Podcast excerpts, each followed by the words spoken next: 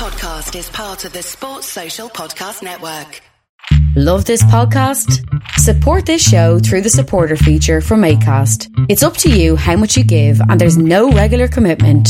Just hit the link in the show description to support now. Salah. Escape Cancelo. Oh, it's brilliant from Mo Salah. And still, Salah. Oh, sensational! Son had a goal and scored a beauty. Oh, what a strike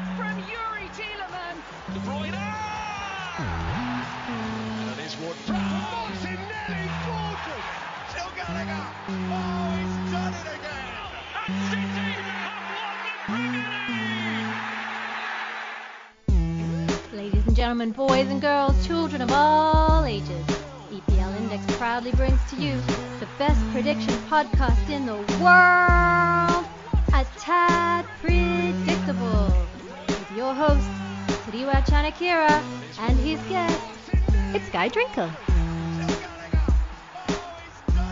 It's game week 27, and you know what that means? It's time for another brand new episode of A Tad Predictable. Wow, wow, wow. What a weekend of football that we had last week, and it looks like it could be an exciting game week this week. We've got 12 games to get through, so I, I want to get cracking as soon as possible. But I've got to introduce my guest. He is the, and I check my notes here, current interim champion of Bank It or Burn It. Guy, how did this interim championship come about? We've never had an interim champion. We just have a champion at the end of the season. How are you, the self-proclaimed interim champion, currently sitting with 16 out of 25 at the moment? I've always been interim champion today. We've just been waiting for the moment for it to be crowned properly. just been screwed out by you and the you and the other higher ups. Just Look, not, the- not giving me my trophy. The suits upstairs do not want you to win this trophy. I don't want you to win this trophy. I'm sending all of the people that I can at you to make sure you don't win this trophy. Um, but it's possible that you could not be interim champion come halfway through this podcast because halfway through the podcast, I'm going to reveal Riley's score from last game week. So if you want to enjoy it, you might as well enjoy it while you can, if that is the situation. I'm confident. I'm fine. I'm fine. All right then. Okay. Like obviously massive weekend last weekend for you and Liverpool. Congratulations on that. They kick us off this game week um, by traveling to Bournemouth. Now, before you go into what you think, how do you think this game is going to go? I, I'll just say one thing. I know it's a Debbie Downer thing to say, and I didn't want to say it on the day when Liverpool won 7-0 against Man United, but if they then go and lose or draw to Bournemouth, Bournemouth this coming week, that Man United result is almost pointless, guy. Am, am I being too harsh? Because looking at those two fixtures, based on the form that Liverpool are in, you're probably thinking, okay, objectively speaking, a draw against Man United and then a win against Bournemouth gets you your four points out of six.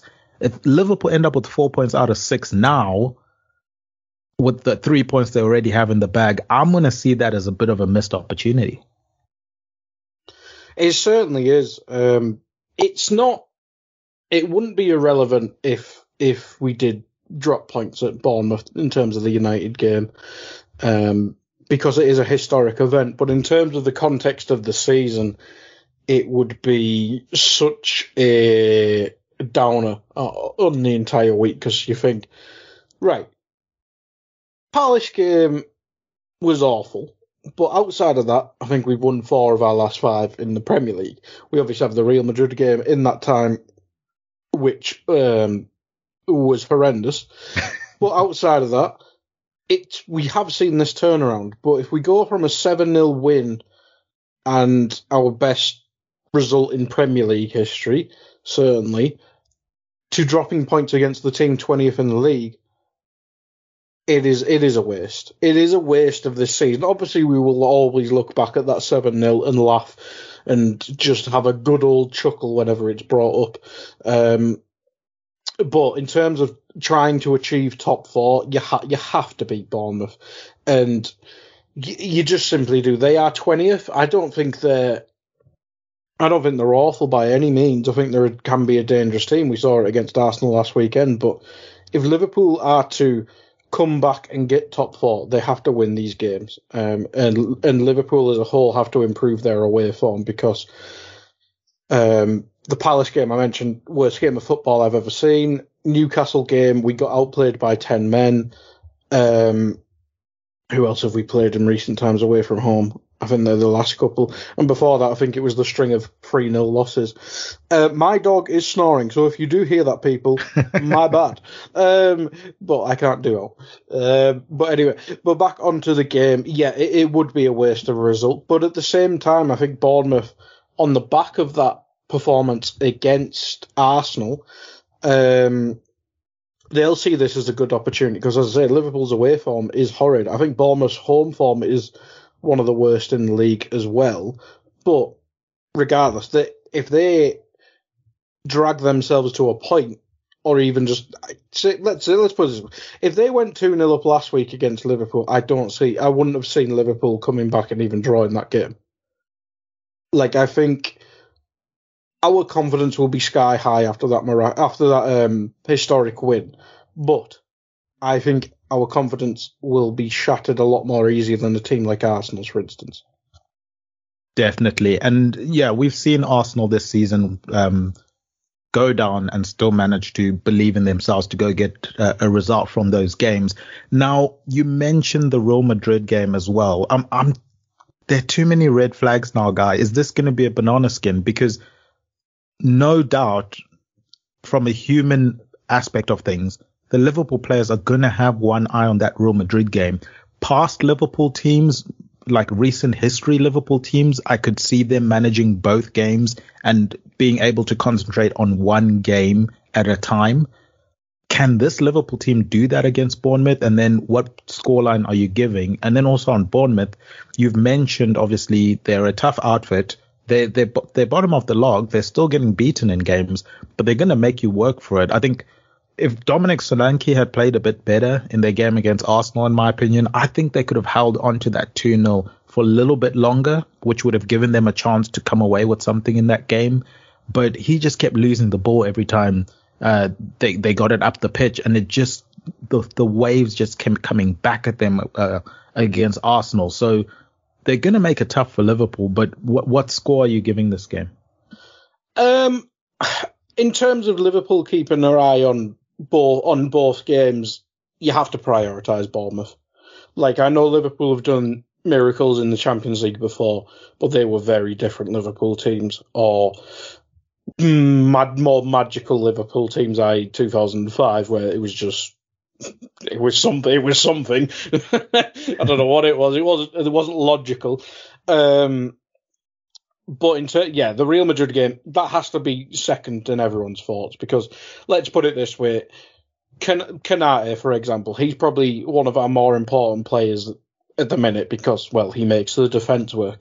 If he can only play one of these games, I'm picking Bournemouth. We we have to get top four next season.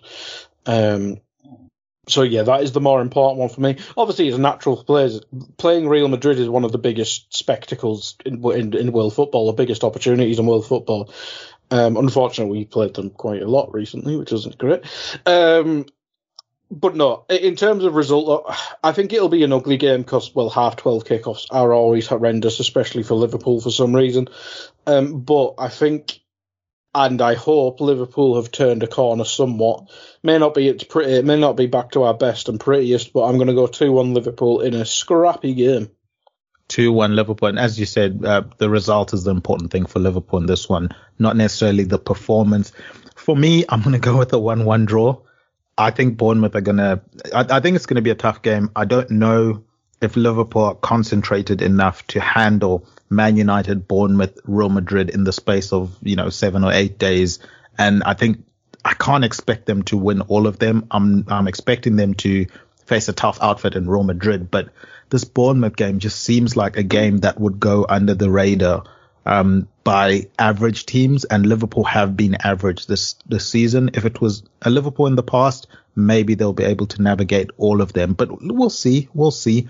We'll move to the other side of Merseyside, where Everton play Brentford. Now, the interesting thing for me, guy, and I'll focus on Brentford for a little bit here, was they had an extended period of, of a break, so to speak, almost a another um, mid-season break, not getting to play for quite a while.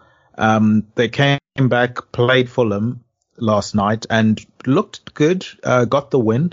Another penalty goal for them. I think that's like, what 32, 33 penalties scored in a row for them, which is absolutely insane. And then they play an Everton side who I know I, when Dyche came in, right? I, I don't know what the expectation levels were from Everton fans, but you'd imagine they would have been expecting at the very least to be beating teams like Nottingham Forest. They obviously drew 2-2 to them last time out, but it's not quite clicked into gear maybe the way they thought it would.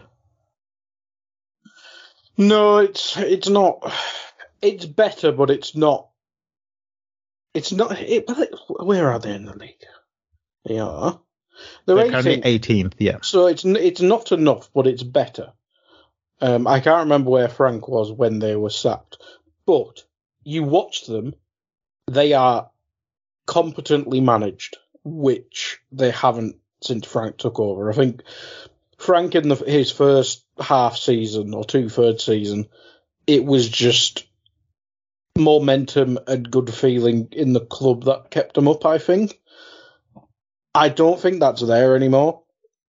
Um, it may change once it gets a bit more desperate, but we're nearly into the last ten games, um, and they have some big games coming up. I think they play Leeds relatively soon. I might be it Leeds. It's some. I think they've got another relegation six point relatively soon. I heard people talking about it on Twitter. Um, but no, it's. I think people. I think Dave's mentioned this on Two Footed. I think when people think of Sean Dyche, they may think of like someone who is a firefighter, like a Big Sam, a Tony Pulis back in the day. I don't think he is as well as Dave, uh, and I don't want to just parrot what he says, but he's never really done that because he's had such a long stable stable job at um, at Burnley. So I think he was the right hire. He's probably the right hire years ago is probably the issue. Um, but yeah, they've not really improved. But what what could he improve? He has to play Neil. I think Neal Maupay might be the most un-Sean Dyche striker in the world. What is he meant to do with that? Obviously, Demarai Gray played um, up front last game out. I think I think he scored a penalty, um, but without Calvert Lewin and um, I think it's Ellis Simms, he seemingly should have stayed in, in, in on his championship alone just to develop a bit more. Um, they don't really have anything up front. Whereas I think you can see he started to get the best out of people like Doucouré, who I think is a very dependable Premier League midfielder. Um, I've not overly watched Everton because why would you? But Onana looks good. I think Gueye's made a couple mistakes, um, but he's dependable. The defence looks a bit better, but it's hard when you're working with well Conor Coady or Michael Keane as one of your centre backs usually. Um, so I think he is doing con- quite well considering the squad, but is it enough to stay up? It seems like the more depending on a Leeds or a or a West Ham imploding rather than them improving.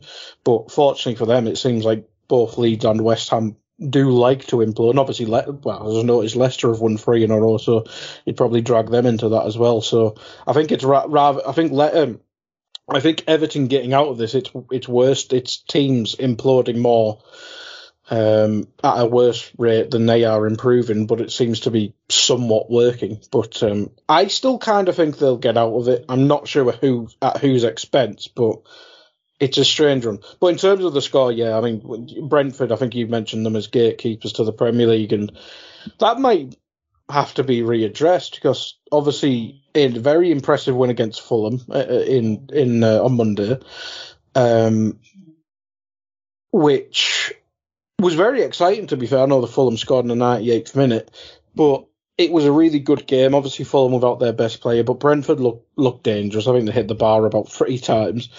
Um, but as long as Ivan Toney isn't banned for his betting scandal, they are a force to be reckoned with because he's probably um, a top three striker in the league this season. Um, behind the obvious two.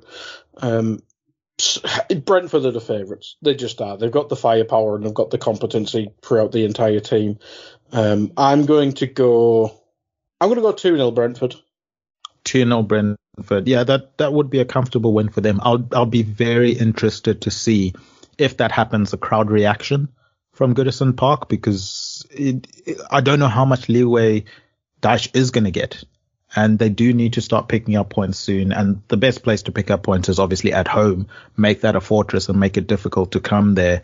Um, yeah, I, I, worry about Everton in this game. Brentford have shown time and time again, if you're not well coached, they're gonna they're gonna pull you apart. And I can see them doing that to Everton. Even though Everton will be well coached, it's still early in the Dyche era, and I think that's going to be the issue. He's not going to have had enough time to coach them to the level they need to be to handle such a disciplined team as Brentford. I, I think the players um, are going to fall short for Dyche in this one. So I'm, I'm going to back you with that 2 0 there.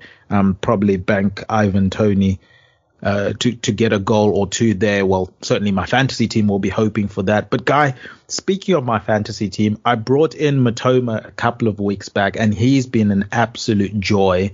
One of the best players in the Premier League at the moment in terms of form, certainly he takes Bright, uh, uh, him and his Brighton players along to Leeds United, who the record is just it's like a broken record player here at this point in time where I keep saying Leeds are playing good football. They're just not putting the ball in the back of the net. And we saw that against Chelsea. And I, I predicted a 1 0 win to Chelsea in that game because I thought it's two sides that get towards the goal and then just can't put it in the back of the net. And with Leeds, I enjoy watching Leeds games. Um, I just feel bad for their fans and, and, and feel bad for them because they they're not getting the reward for all the effort they're doing everywhere else on the pitch. Is that going to be a case for them here, playing a Brighton side that were very clinical last time out? That very much depends on Brighton. Well, it, it does it. I mean, in terms of getting a draw, I think it depends on Brighton for Leeds. But in terms of getting a win, Brighton are excellent all over the park. They they just really are. They are the real deal, and there's a reason. I think most people would agree they're a legitimate threat for European places. Maybe a smidge off the Champions League just because of Liverpool's turnaround, but as we mentioned on the Liverpool game, that, that could easily change. Um, so I think having they're just a legitimately good team, so I'd, I'd definitely make them favourites, um, as I'm sure most people would. But I, as you say, Leeds do play good football, um, but they do no goals and they have mistakes at the back. I think Meslier is regressing and he's 22 year old or something like that, which is strange. I mean, maybe it's just the lack of confidence because Leeds concede so many goals. Um, they don't really do loads of goals, as you say. Patrick Bamford injuries have seemingly taken hold. I know they tra- tra- um, tried Rutter up front. I think that's how you pronounce his name. Um, I'm not sure he is actual number nine or not, but I, they just didn't seem to. They didn't really seem to address their big issues in January in terms of just signing someone who does goals and maybe a bit more of an experienced goalkeeper just to limit mistakes because I think everyone sees the talent in Meslier, but he does make mistakes, and those mistakes will put Leeds in the championship again if if, if it keeps up at this rate without the improvement in front of goal. Um, but no, I think logic you, you just got to back Brighton here. I think Mitoma's just a magnificent player. Mac Allister's playing really well. Um, even Danny Welbeck scored. Um, Evan Ferguson's came back into the team recently, I think, um, and he, he looks like a, re- a hell of a talent. So I'm going to go 3 1 Brighton.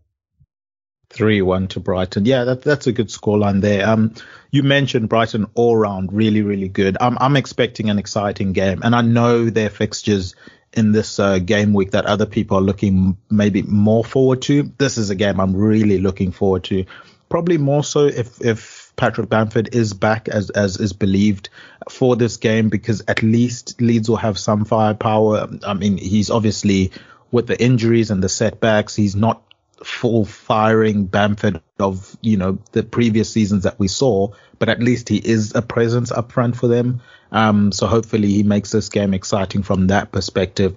But Guy, it's also not just an exciting game, it's also one of those games that those, those infamous games, so to speak, that are at three o'clock in the UK. Is there a UK channel that is showing this game?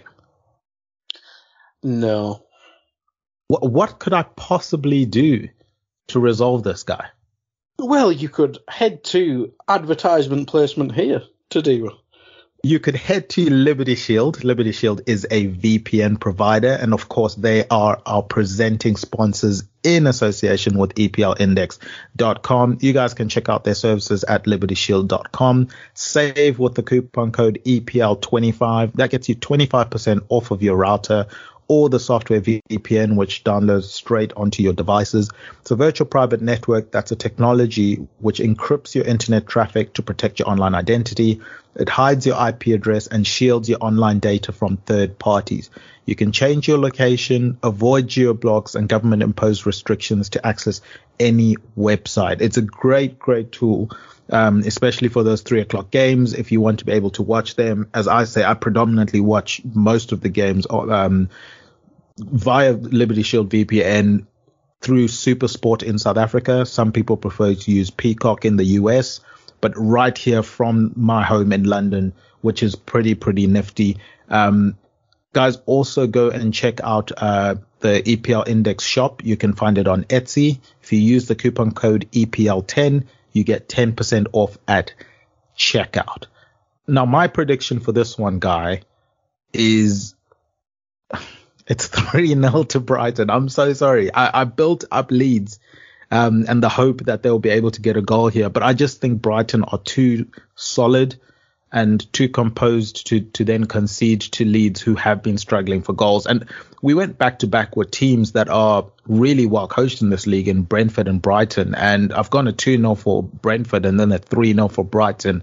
I think it's testament to the work that they've done this season. And not only that, they've been one of those clubs that have been ready and willing and able to capitalize on the poor form of some of the traditionally big six teams.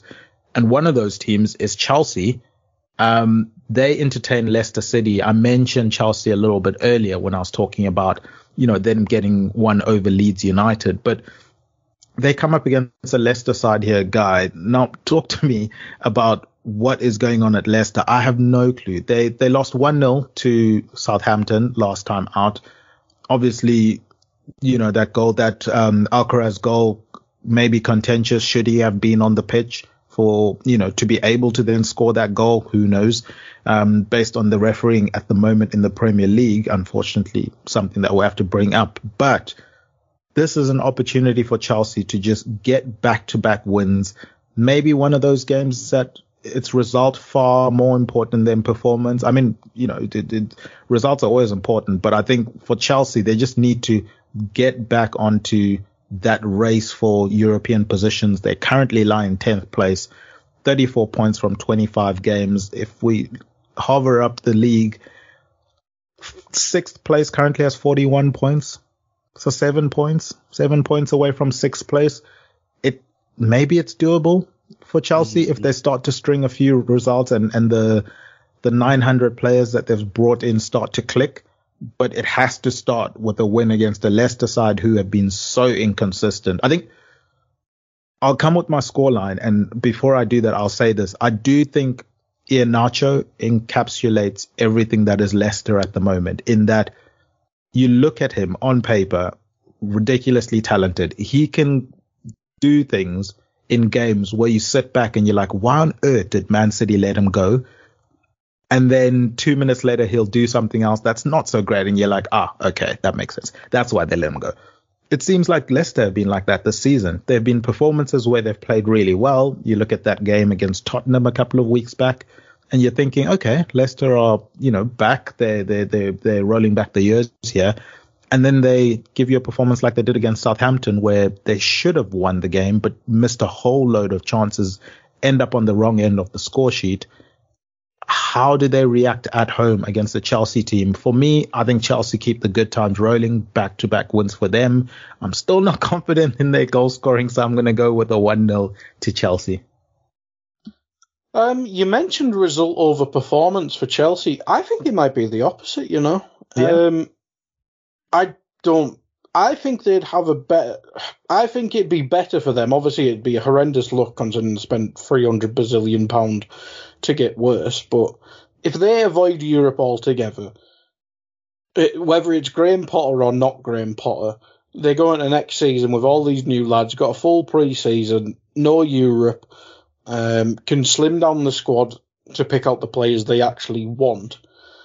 Um, but at the same time, if they start showing improvement in terms of performance, it may save Graham Potter's job. But at the same time, you could take that good performance, probably add a 200 million pound worth of strikers in the summer they'll probably buy, um, and apply that to next season. And well, not hopefully, but for Chelsea's sake, and if you're a Chelsea fan, you could take that in the next season. But if they just keep scraping 1 0 wins against awful teams, I don't think it fixes the issue for Graham Potter or the players. They're still playing awful, and they will eventually go back to not getting the result. So I think it might be performance over result. Obviously, you want both, but I, if I was a Chelsea fan, I'd obviously want the win.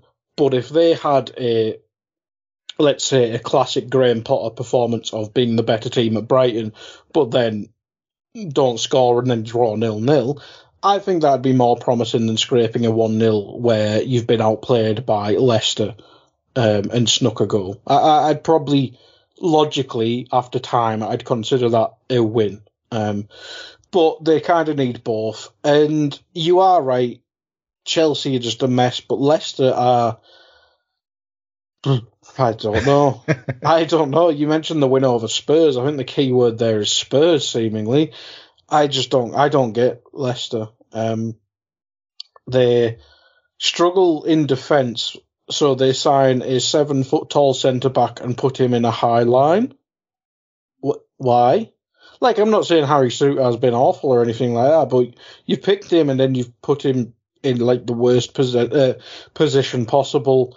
Um, you you have kind of addressed the striking positions in recent years because you've spent, I think it was 60 odd mil between Daka and Iheanacho, but that's been quite a while now. Obviously, Daka's not really worked out, and Iheanacho, as you mentioned, is either amazing or dreadful, zero middle ground. Um, so they are a really weird team, I think. But as a team, they are so dependent on James Maddison. It, it, it is stupid, and albeit Chelsea have been a huge disappointment this season, and probably now that Liverpool's improved slightly, the disappointment of the Premier League. Um, they still have good midfielders. They've got Enzo Fernandez. I think Kovacic was back last week. So will this be a game for James Maddison to take over? I'm, it shouldn't be unless Chelsea have a, uh, an absolute mare. So I don't really see what Leicester's game plan would be. But at the same time, I don't know what their game plan would be. But I could see them winning this game three or four nil because it's just one of them. But I, I do. I think it might be a bit of a mad game, but I'm not sure if the quality in front of goals there for either team. So I'm I'm going to go for a one all draw, but I, I this could be literally four 0 either way, and I don't think anyone would be surprised. Wow. Sorry, which score did you go with? Uh, one all. One all. Yeah, fair enough. Um, yeah, it, it, it could go anywhere. And as you say, no one would be too surprised. Um, you mentioned Tottenham Hotspurs a bit earlier there they entertain Nottingham Forest. Now, it's been a very disappointing and frustrating week for Tottenham fans. They rotated the team for the FA Cup, lost that, and then go into the weekend, put back the, the, the stronger team and still lose. So it's that frustration of, so what was the point of us rotating in the FA Cup? Um, you know, a competition that they probably would have fancied looking at the teams that are still left in the competition, looking at the team that they would have been playing. Um, I think they would have been drawn against Blackburn, if I'm not mistaken. Is this a missed opportunity for Spurs in terms of a trophy? And then it would top four be any sort of consolation? It, it almost feels like the fans are getting sick of the, the top four. I mean, I say this with um, sitting on a very high horse type of view of things in that, oh, top four isn't the be all and end all. For some clubs, it really is. It really, really is. And there's some clubs that don't make it even to top four that are dreaming of making top four and would consider it a success. But in terms of Spurs, we know they want that coveted trophy. And we've seen time and time and, and again them make top four, but that doesn't catapult them to greater things, in my opinion. It just keeps the wheel spinning. Do they almost need, uh, and dare I say, Arsenal type of situation? And Spurs fans might close their ears at this point, but genuinely, do they need an Arsenal situation where maybe they drop back for a couple of seasons? You know, Arsenal finished eighth a couple of times, but then it propelled them forward to this uh, title push that they're going for. I think you could be right there. I think they just need. I think they need to rejig everything. To be honest, I think. Like I really like Antonio Conte, but he's not the guy to get you from. Well, I suppose he did it at Inter, but this is Spurs. This is it's not in. This is not Inter Milan. This is Tottenham Hotspur. So he, I think he performed a miracle getting them top four last season. They did not deserve top four last season. It was because Arsenal imploded. They got top four last season. Um, but I think you are right. They need a refresh, and I think a run in the Europa League or outside of the Europa competitions altogether might be a good thing. But at the same time, if they get Champions League, they've got to take advantage of it. You can't buy lads from Everton and improve, especially not 2022 Everton, because that was awful.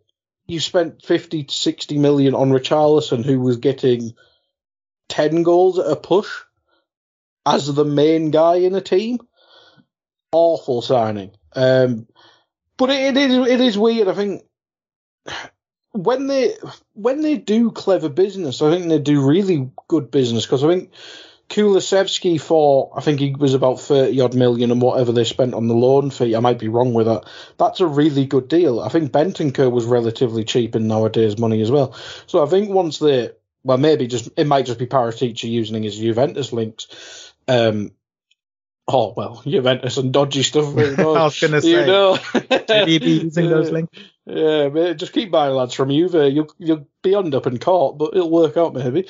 Um, but sometimes they're good and sometimes they're awful. But they just, I think they just need a refresh. Like I think Conte obviously not happy at the club because he's seemingly leaving and is always upset find a new find a manager with fresh ideas. Don't get Pochettino back. I know it's nostalgia and stuff like that, but it's not the same bloke.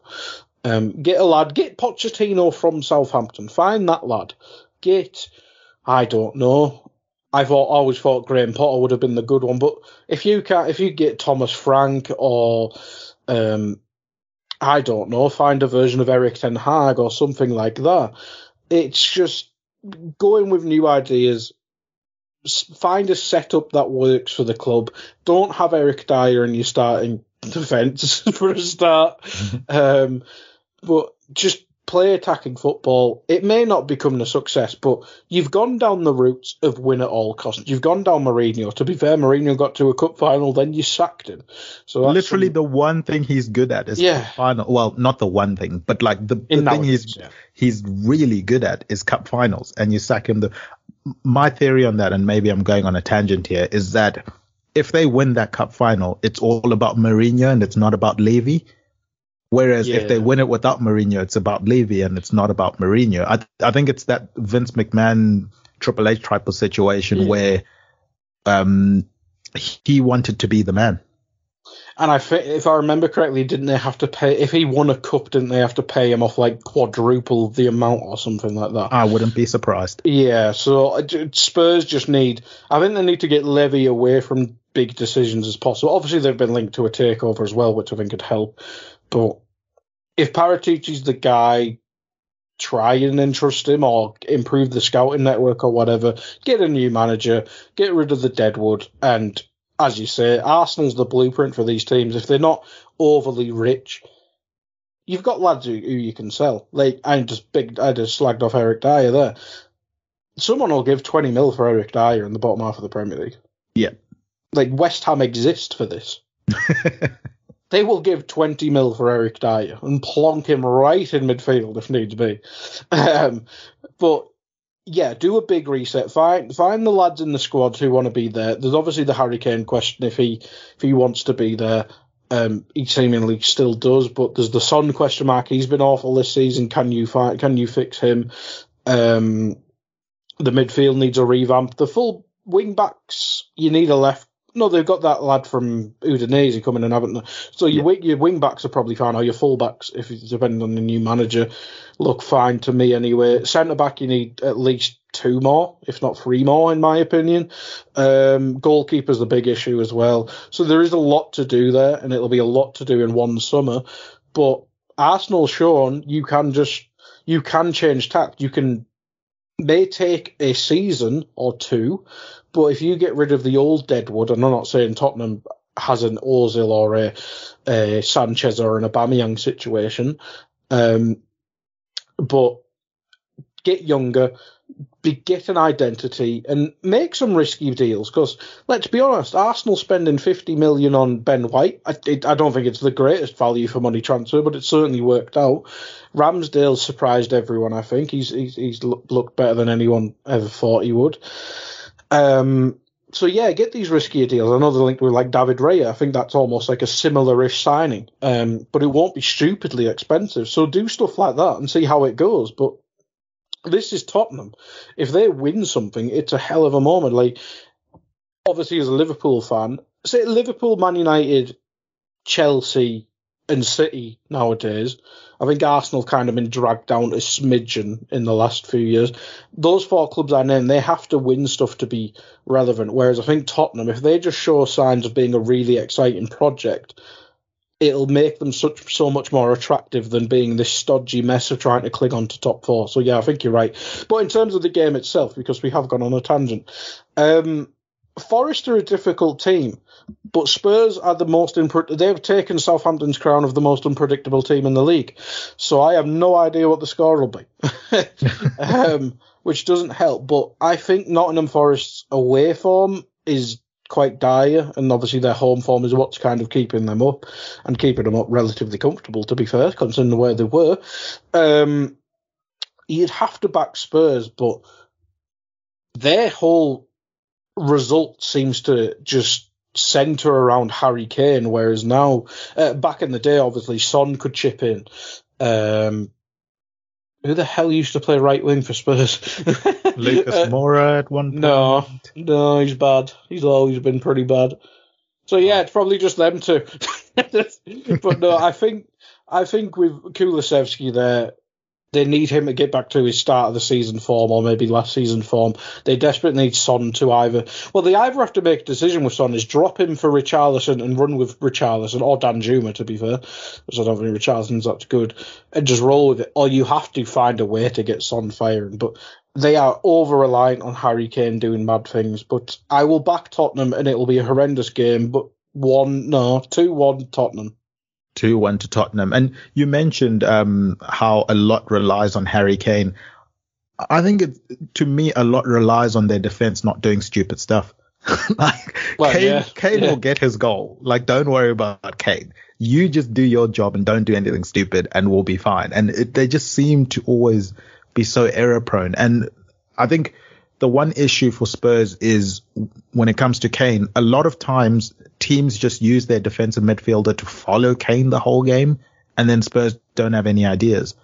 So they desperately need Son back up to track. So at least there's that threat, or Kulusevski. So at least there's that threat. But at the moment, as you say, it's just Kane from an attacking standpoint. So teams are like, okay, beat us with someone else, and they just haven't been able to.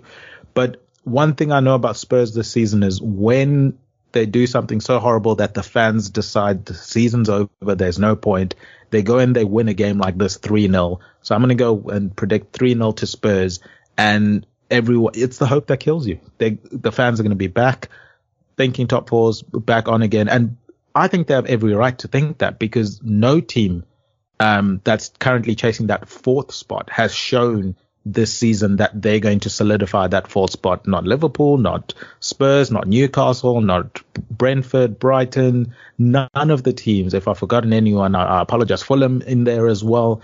No one's shown that they're going to be the team that's going to secure that fourth spot.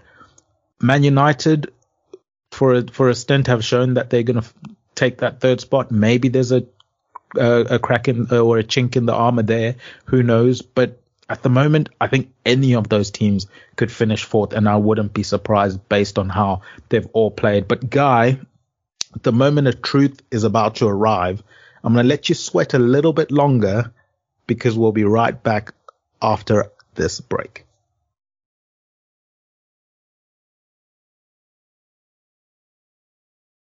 And we are back. Guy, how are you feeling? Now, I know you've been walking around the office making people call you the interim champ. Are, are, you still confident? Are you sure? I've got Riley's score in front of me. It's been given to me. What do you think he got out of 25? 15. Oh, oh, that, that, that would be one less than you. Of course you would say that. Um, a reminder that Jake started us off. He got 14 out of 25. He set the standard. You came in, oh, Riley came in. Um, and I think he got 14 or 13 out of 25 with his first go. He got rattled a little bit um, with the knee slide goal celebration with regards to the Spurs game. I remember in that one. Um, but he started off with back to back, I think five out of 10. I mean, 10 out of 10 predictions. Uh, and then it sort of tailed off towards the end there. I can tell you for a fact he started with five out of five for the first game that he predicted. So he started again in hot form he ended up with 16 out of 25 Guy Drinkle. We have two interim champions. How do you feel about that? I mean, he can keep it like Wednesday. He can keep it Wednesday to Sunday, and then we'll rotate. There's no such thing as that on this podcast. You know that for a fact. I mean, our first ever champion had to go into a championship face off where on the last game week we didn't do any score predictions. We just did bank it or burn it. 50 questions for the 10 fixtures that were on show that day and it was a score out of 50 that decided our champion. We don't do draws on this podcast, guy, except for score predictions. But we don't do scores. We don't do me. draws, except you. You love draws. We don't do draws for Bank It or Burn We have one undisputed champion. But at the moment, both you and Riley have 16 out of 25. Let's see if you can perhaps just take the outright lead. Maybe take that interim out of the out, out, out of your your claim here at the moment, but the games that you will be predicting, bank it or burn it, are Bournemouth versus Liverpool, Everton versus Brentford, Leeds versus Brighton, Leicester versus Chelsea, and Spurs versus Nottingham Forest. Your questions are A, over 850 total passes, B, less than 35 clearances, C, over three yellow cards, D, headed goal, and E, fist pump goal celebration. You, have you got that? I've got it. I've got it. All right. Let's see how you get on here. Um, to take the outright lead, bank it or burn it, Mr. Guy Drinkle, your time starts now. Over 850 total passes. Bank it. Less than 35 clearances. Burn it. Over three yellow cards. Bank it. Headed goal. Burn it. Fist pump goal celebration. Burn it. Oh, interesting. All right, all right. You seem quite confident with that one, guy. It, I think it's harder than all the first set of questions. I was, try, yeah. I was trying. I was trying to look up how many clearances are in a game, but you know, flash score he didn't have the didn't have the stat there. Ladies and gentlemen, Guy is starting to feel the pressure because I know for a fact you never used to research Bank It or It. You used to do it off the cuff. Taking but... my training seriously. he doesn't want to lose that trophy. Now, Guy, can you confirm something for me quickly? Mm. Riley mentioned this on the previous podcast, and and a lot of people in the office have been worried. Are we going to have a podcast next season? Because we're worried if you win it, you're going to blow the entire podcast budget on a trophy that's bigger than the current trophy, which, by the way, is as big or as high or as tall as the current Champions League trophy. Are you planning on going bigger than that? What's going on? Uh, there will be a parade. Um, there'll be one in Liverpool and there'll be one around my town in the northeast. Um, and it'll just be me pulled by my dog on a little trailer. um, but, long story short, we won't have a, a, budget for a podcast next season. it will be it will be recorded via two cans and a piece of string. guests, all the guests coming on, you need to save us, please. I cannot have Guy Drinkle winning this trophy. All right. Everton versus Brentford. Your time starts now. Over 850 total passes. Burn it. Less than 35 clearances. Uh, burn it. Over three yellow cards. Bank it. Headed goal. Bank it. Fist bump goal celebration. Bank that. Oh, who were you thinking with that? I think Ivan Toney. Ivan Toney's a red. He's got a fist pump in him. He's Okay, a Liverpool all fan. All right, we'll see. We'll see. Oh yeah, he'll probably celebrate a lot more if he scores in that game. Yeah. Leeds versus Brighton. Obviously, the game that you've predicted 3-1 to Brighton. Your time starts now. Over 850 total passes. Bank it. Less than 35 clearances. Burn it. Over three yellow cards. Burn it. Headed goal. Burn it. Fist bump goal celebration. Burn it. Wow, only one bank it there. Yeah. The passing. Yeah, both teams like a pass, don't they? They do. They do. It's going to be a beautiful game. Go check it out with libertyshield.com. Yes. Um, Leicester versus Chelsea. Your time starts now. Over 850 passes. Bank it. Less than 35 clearances. Bank it. Over three yellow cards. Bank it. Headed goal. Burn it. Fist bump goal celebration. Burn it. Ah, I thought you were going to go for a full house there for a little bit. Yeah, just doubts about how many goals will be in that game. Fair, fair. All right, Spurs versus Nottingham Forest. Let's end it off. You've gone 2-1 to Spurs in that one. Um, your time starts now. Over 850 total passes. Burn it. Less than 35 clearances. Burn it. Over three yellow cards. Bank it. Headed goal. Bank it. Fist bump goal celebration. Emerson Royal's getting a fist pump celebration. You heard it here first. Wow, Emerson Royal to get a goal there. Now, Guy, um, I think you've done quite well here. If you end up outright leader, I might have to come out of retirement and take this title from Oh. you because I'm not having it. I'm not having Guy Drinkle winning this title. I can't. I can't. And we know that obviously the suits upstairs have said I can't do Bank it or Burn it for legal reasons. But my God. Okay. I'm I'm gonna start getting some guests in here in training. I think I should train the guests. I think that's what we're gonna end up with. But Guy, Rocky montage, I like it. Definitely. Now, let's move on to the rest of our fixtures.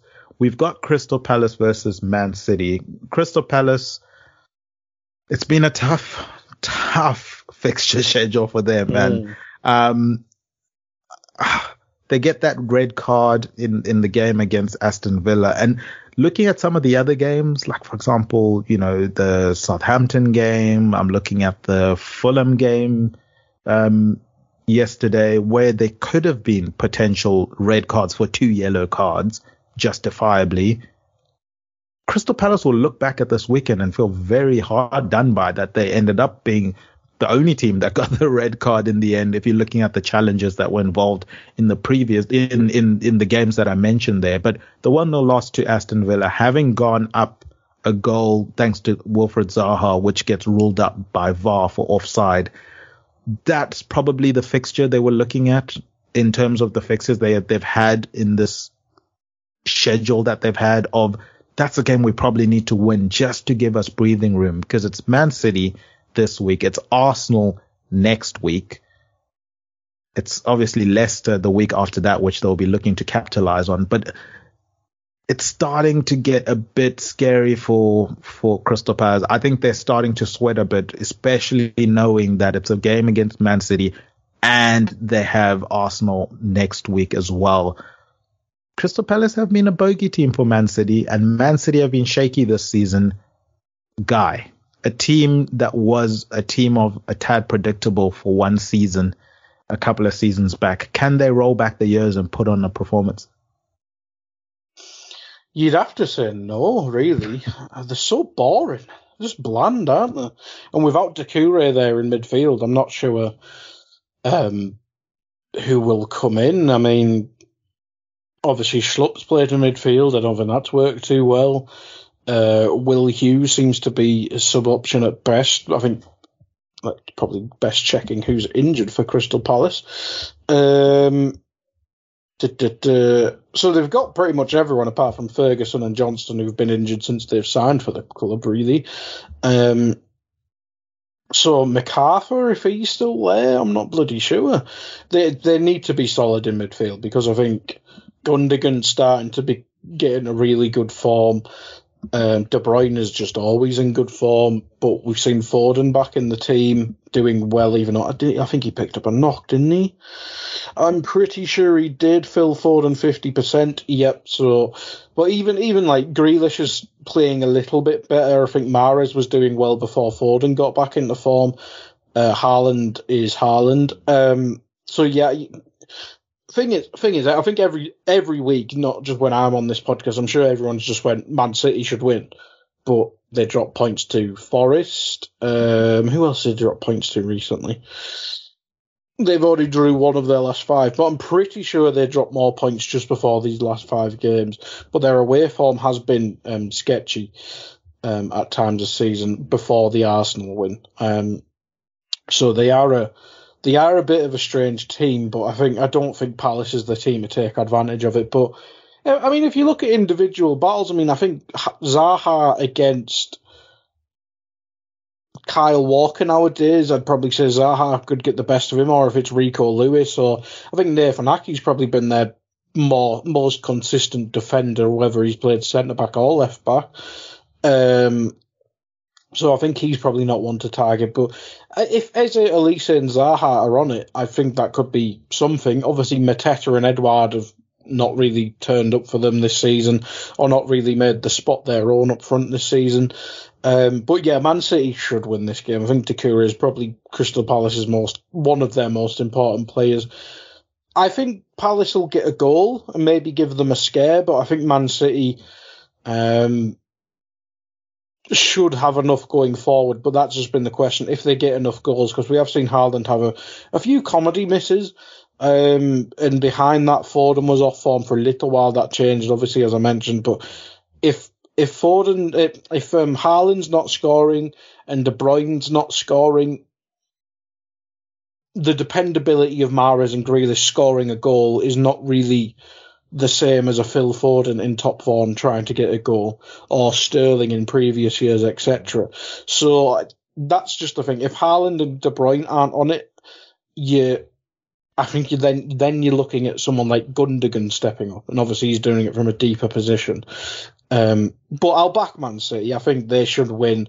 I think it may go like one all or something like that, but then Man City will end up a three one winner. So let's go three one Man City. 3-1 to Man City for Guy Drinkle there. Yeah, look, I think the, the concerns you've mentioned for Man City are valid. Uh, Crystal Palace, the hope is in the transition transition offense. You've mentioned Zaha, the pace he has. You've mentioned Olise, the creativity, the pace he has. Um, you've got Eze there that can come in as well with the pace. It just looks like a game, and Crystal Palace have shown in the past as well with guys like Townsend um, turning in performances against Man City. City can be got on the counter attack, especially this City that hasn't been so solid uh, as previous versions of them. But it's another opportunity for Man City to play before Arsenal play, if I'm not mistaken, and they have to capitalize. Arsenal play a day later. Now, this past weekend we saw City play at 12:30, Arsenal play at three o'clock. So Arsenal didn't really have too much time to mull over the result of Man City. It's sort of just looking at the screen as you're warming up. Okay, they won. Business as usual. Let's carry on. If City win this game, it's a five five thirty kickoff.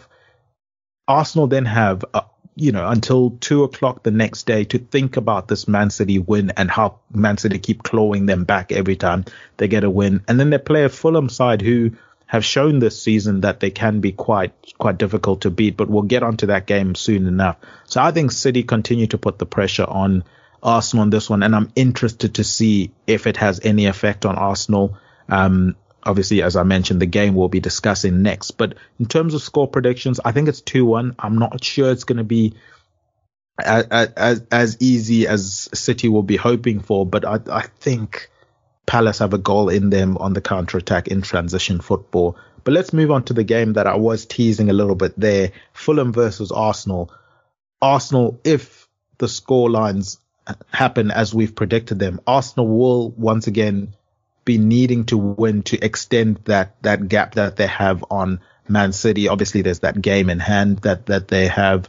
Um, that's obviously all so valuable at this part of the season. I, Fulham have been difficult to beat, guy, and and obviously you would know from beginning of the season when when they beat did they draw with Liverpool? Um, certainly made it a difficult game for Yeah, Liverpool draw. on that Yeah. one. Um, could Fulham get a result in this one against Arsenal? It's a London derby. It's at home for Fulham. They've shown they can be difficult at times. Mitrovic is slowly getting back to fitness. Obviously, he's had his injuries. Solomon just can't stop scoring, so surely we have to bank a goal for him. So I've already written one here for Fulham because Solomon's just been on fire. But Arsenal seem like they're getting this we can't lose mentality, which has been very crucial for them. I think they go 1 0 down again here and win the game 2 1. My only question mark is Palhinha's out for Fulham, I believe, because I think he got two match ban for the yellow card, ten yellow cards. Hmm. Um, which is a shame, really, because I think Palhinha's been one of the best midfielders in the league this season, and I think him against Thomas Partey would be would be fun. Um, but I think that does lower Fulham's chances because I think was it Lukic who probably should have been sent off on Monday. Yes. Um, he came in, but maybe the I think Tom Cairney's out as well. Yeah, he is out as well actually. So it might have to be Lukic. So it might be a, a second baptism of fire for him, um, which would probably give the advantage to Arsenal. But Arsenal have a few injuries as well. Now we've not really looked overly, but this is Nketiah, Trossard, and Jesus out. So that is all their forward, um, centre forward players out really. So it might be a rejig of like Martinelli up front and um, Smith Rowe back on the left or something like that. But I think if you're Fulham, the physicality of Issa Diop and Tim Ream, who's been surprisingly good this season, they'd probably prefer that. Obviously, running in behind will be an issue, but I think that'd be an issue for, for most players against them lot. Um, so I, I think you could see Fulham getting a draw or even a win because I think Mitrovic against I think Saliba and Gabriel have been really good this season, but Mitrovic can cause issues to anyone. You mentioned Solomon there; he's just on one of them streaks. Uh, but I do agree. I think Arsenal, especially without Palhinha there, I think Arsenal would see this as a good opportunity for a, a good, timely win against Fulham, who's one of the better um, teams in the league this season. So I, I'll I'll go. I do agree. I think Fulham will get a goal. But I feel like I've said 2 1 and 3 1 too much. 3 2. Let's get another mad Arsenal game. Wow. I, I, think Arsenal fans, if, if, if they're going to win the league, that would be a, a, crazy way to, to go about take it. it from a Liverpool fan. It's horrid. Mm. Yeah. no, especially with the way Man City just claw back teams. Um, yeah, you have to be on it every single week. A team that we thought was on it every single week, certainly in 2023, Manchester United. They're coming off of a very, very humiliating 7-0 loss to Liverpool this past weekend. Guy, they've obviously got the midweek game against Betis where they can put it right. But in terms of the league, playing a Southampton side that, yes, um, they got that 1-0 win last time out, but they've not been playing all too well this season. Is this an opportunity for Man United, certainly from a le- eh, Premier League standpoint, to go in front of their fans at Old Trafford and apologize with a performance? Don't apologize on Twitter and stuff like that.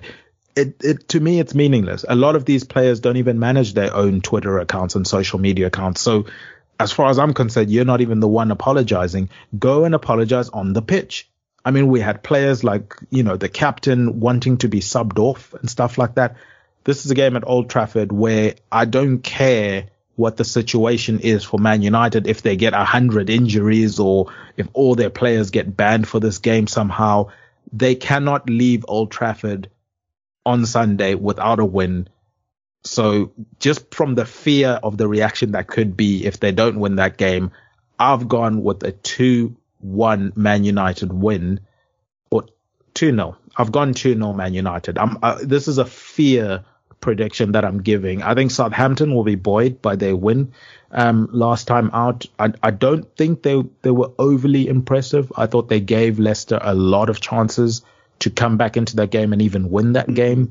Um, and I, I see a similar situation against Man United where they'll be giving them chances. But if I'm Southampton, I'm thinking Man United had that horrible loss against Liverpool and they've got a Europa League game, which they'll probably have all their eggs in the basket for that one to try and kill the tie off in the first leg. We will be the fresher team. We will have a, a week to train for this. We could surprise them here. I think it's a good opportunity for Southampton. Yeah, I think it's a. I think United. It's hard to answer this question now because they have a home game on Thursday as well. So maybe the initial toxicity, venom around the club after that may be taken out on Thursday. But if they win on Thursday, I think then the Sunday fixture will be okay. But if they lose on Thursday, oh my god, um, it won't be pretty. So it'll be a hard one to answer till um, till then. But no, I think it is a good opportunity for Southampton, regardless of the better, Betis result. I'm sure a few players will be changed in and out. Um, after that, and you'd have to say dropped and deservedly so. Um, like Antony, I'm, I'm guessing surely Sancho will get an opportunity over Antony, for example.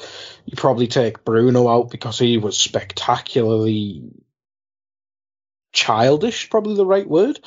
Um, yeah, but Southampton, they were good in the first half against Leicester. Keyword there is Leicester. Um, but the second half they kind of reverted back to type, didn't they? And they just didn't really have any structure. And as we mentioned when we did the Leicester game, if Iheanacho had was on a good day, he probably would have had a hat trick.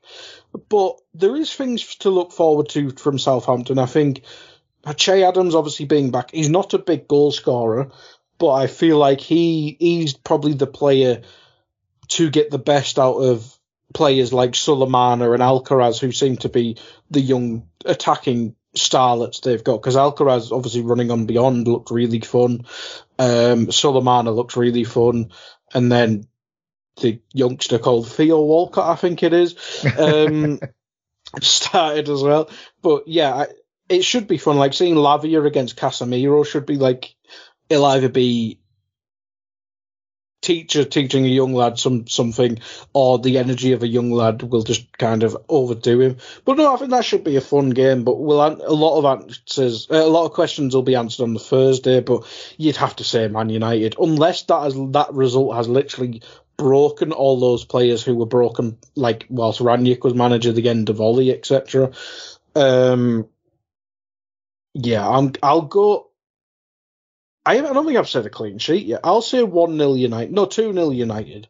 Yeah, join me on the 2 0 bandwagon, guy. I think it's, it's a must for Man United from a league perspective to get a reaction um, and just secure that third place. And the quicker Man United can secure third place, the quicker they can concentrate on the other trophies that they can go, they can still go for in the league.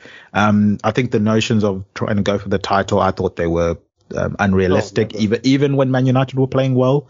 Um, but certainly now you'd imagine they're they're unrealistic. But in terms of securing your top four spot, get that third spot quickly, and you can then rotate in the league and you know play your strengthened team in in the cup games, and maybe you come out of the season looking quite rosy and heading into next season with a, a confident team, you know, with trophies in the bag. But let's move on to West Ham versus Aston Villa. Now, Guy, as you know, Aston Villa were named the team for a tad predictable 2022-2023. Coincidentally or not coincidentally, the week after Gerrard got fired. Um, but they entertained West Ham. Now, Guy, I, we've mentioned Leicester, right? In terms of we don't know what to make of them. I'm feeling the same with West Ham. It feels inevitable mm-hmm. that Moyes is going to get fired but the longer this goes on, surely the, the more damaging it is for West Ham. They're creeping dangerously close to that relegation zone once again. They're one point above the relegation zone. They do have a game in hand over Everton, who currently do hold that 18th spot, but they have the same amount of of games as Southampton, and Southampton are two points away from them. So it's not it's not like that. You know they're they're they're far away.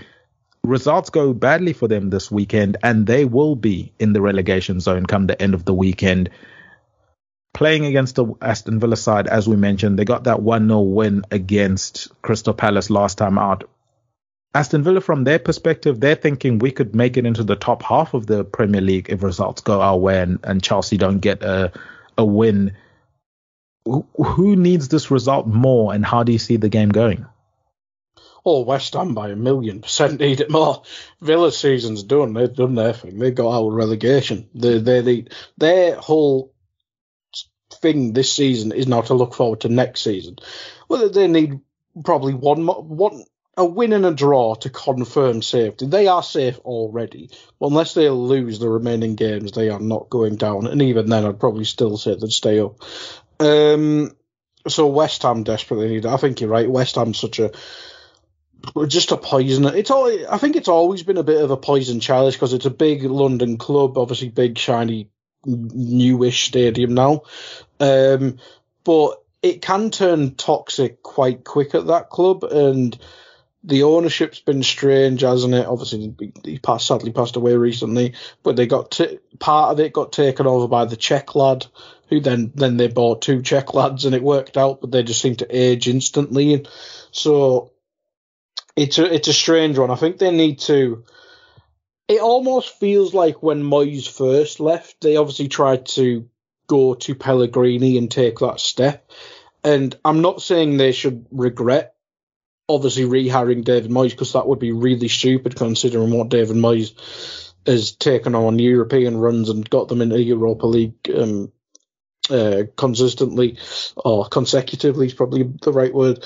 Um, but do you do wonder if maybe if they found someone in the Pellegrini mold to keep on that path, it would have been interesting, but there's surely no regrets. But maybe they'll go back on that path and try and find a more adventurous coach because it looks like they've been buying for players that way. Because where does Paqueta fit in a David Moyes team? Really? you know, you know what I mean? Yeah. Like, who else have they bought? Aguerd, Scamacca coming Scamacca, in to play as a lone striker. Yeah. Like it, it it's it, very disjointed. It's not a David Moyes thing. So the, uh, it looks like there's. I know David Moyes had um, a lot of input on transfers at his previous clubs or the previous clubs where he was a success or had a bit of time. Like, well, I think United he was famed for it with Fellaini and all that, but Everton he definitely was, and I think West Ham he obviously is. Um, so yeah, I'm not sure what's happened there um, in terms of the um, unjoined up thinking between the people who buy people uh, players and, and Moyes there, unless he just fancied giving it a, a, a slight tweak to his tactics. But no, it seems like a weird club. You'd have to back Villa though because I think they've been un un Unai Emery. I was going to say un Unai Emery. um, in terms of they've been better away from home. um, seems they've got yeah there we go the results weren't updated for some reason on the Premier League website but they are they are a bit odd because they've seemed to have started scoring more, but shipping a few more goals. But they have got two positive results in a row. But it was against Everton and Villa.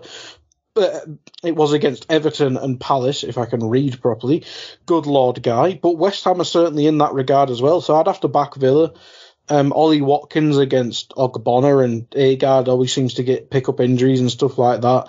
Um, uh, Ramsey's in good form. I think Buendia's kind of come into a bit of form as well. They seem to have finally figured out midfield as well. So, and Declan Rice has been a bit stanky this season, let's be fair. So I feel like um, Kamara and Dougie Luiz could could dominate that midfield battle. But if Rice is on it, he could obviously compete with that. But no, I'll, I'll back Villa. Um, I'll almost contradict myself in saying they're kind of have got worse defensively the uh, the uh, choice of the attack. But I, will go I'll go one 0 Villa. One 0 to Aston Villa and that away win. I do think you know with regards to the away performances, they have a lot of players that suit counter attack football. You're looking at the the Baileys of the world, the Ollie Watkins of the world. I think they prefer getting the ball early and running at the defenders rather than doing their running before they receive the ball. And playing away from home suits that, especially when you have teams like West Ham that will probably be quite ball dominant in this game, and Villa will be happy to concede possession to them.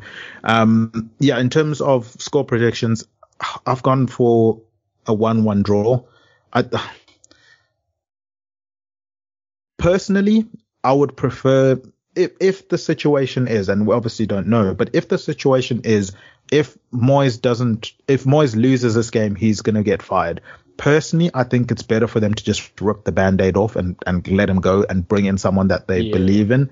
Um, cause it seems a bit, it's almost getting toxic, so to speak, at the moment because he's not getting the best out of these players. Yeah. Um, they don't seem to be responding to him. How long do we want to give him a chance for? But I think the only issue with that today was we saw with Leeds and uh, probably Southampton less so because they went for Jesse Marsch, then just offered him two month contract for whatever reason. But Leeds obviously wanted lads from La Liga and the Eredivisie and couldn't get them to shift with the manager mid season. Whereas you think West Ham might aim a bit higher, but unless they let's say I think they've been long linked with Rafa Benitez, for instance. Say if they want to give Rafa the job till the end of the season, then reevaluate in the summer. Something like that, but if they want to sack Moyes and then bring in the guy, I think that might be an issue. So maybe they're just trying to chug along with Moyes rather than just give it to a random coach or something like that. Yeah, because if you, if I'm looking at their squad and relative to the squads that are around them, if they can just bring in a coach that says, let's go back to basics for the next, you know, 12 games or whatever's left of the season and rely on our talented players to get us the goals. We will keep it simple at the back. We'll keep it simple in midfield, very structured short passes, get it out wide to our talented wingers, look to get into the box. Scamacca playing with someone off him, you know, maybe put Bowen just behind him, or you've got Ings now, Ings and Scamacca as a two. That's enough firepower to see you stay in the league, I would imagine. But yeah, a 1-1 draw for me, and it, it just keeps the club in limbo. Um, a club that's trying to get out of this limbo, so to speak, of draws and, and recently losses is Newcastle. Now, Guy, Newcastle, obviously the disappointment of the Carabao Cup final. They then entertain Man City early kickoff. They lose 2-0. I think they were in the game for a long time before obviously Man City get that second goal that kind of kills things off. But I saw promising signs from Newcastle in that game. Their attack seemed threatening. They obviously didn't get the goal they needed to to swing the momentum fully in their favor, but there were spells in that games where they had Man City on the ropes and had a chance to win it. Um, they need a win here against a Wolves side that have been a lot better with Lopetegui having come in how do Newcastle navigate this one? Because they need the win. As I mentioned, the, the draws and the losses are way too many at the moment, especially with the other teams seemingly sorting themselves out. I'm looking at the likes of Liverpool, Spurs throw in wins every now and then. Wolves are climbing up the table, guy. Not long ago, they were, you know, hovering in that relegation zone. They now have 27 points, two wins in their last five games.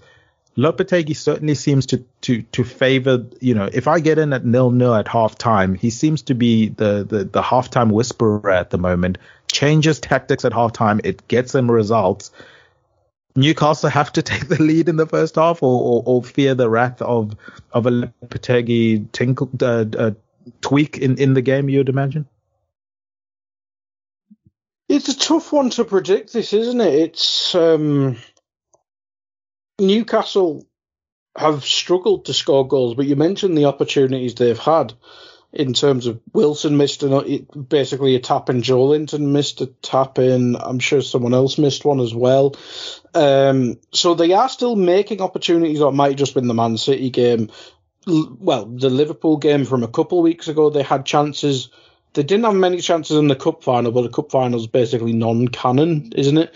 Um, so yeah, in terms of the, two of the losses that I've seen for them, they've had chances. Um, whereas Wolves, I think Wolves are just fine. I think they probably would have been fine even if like Lage stayed, I think, but it might have been a bit more scrappy. But with Lopetegui coming in, obviously not not sparkling form, but you see, I mean, he's getting more out of like say Adama Traore, for instance. Um, Jimenez looks somewhat more useful now. I think it's fair to say, obviously, he doesn't still head the ball like he used to, but you can understand that. Acunia's came in and kind of helped the attack a bit. Um, and Lemina's been solid in midfield, yeah, hasn't Um, I think it is it Boubacar Sarr. I think they signed in midfield for a bit more legs. Neves is very good still. Um, he's using Moutinho a bit more sparingly. Um, and the defense has just always been so. I think adding someone like I liked Kilman and Collins, and I think that's obviously still probably the long term plan. But adding someone like um, Dawson, believe Craig Dawson, I couldn't remember his name for a second there. I think it does just help. I think it helps when you're a team like Wolves having a, a team like Wolves in the situ- situation they were in is having an experienced head at centre back, which they kind of had with Coady, but Coady can't play in a back four. Um, so adding Craig Dawson, I think, helps at least. Um, so yeah, I think they'll be fine. But in terms of this game, um, I don't know. I don't think I've picked a draw one. yet. Have I picked No, a you draw haven't. yet? I've- one, I've picked one all. one all. Let's go. I was, I was, I didn't want to mention it to you in, ca- you know, in case we could get through a podcast without you picking a draw. I was going to celebrate. the next that, two are but- draws as well. Spoiler alert. Um, yeah, it's a difficult game to pick. Um, I think Wolves just seem to have found a bit of a groove at the moment. Um, it's at St James's Park. I've been impressed with Newcastle. Um, they've been unfortunate in front of goal. Maybe it's the Liverpool head in me, but I'm going to go with a 2-1 Wolves win. I think Wolves pull off a shock here. And I say shock just relative to league position than necessarily current form. Um, let's move on to Brighton versus Crystal Palace. Obviously, these two teams will be playing their second games of, of, of the week. Um, we mentioned the, the fixture list for Crystal Palace at the moment.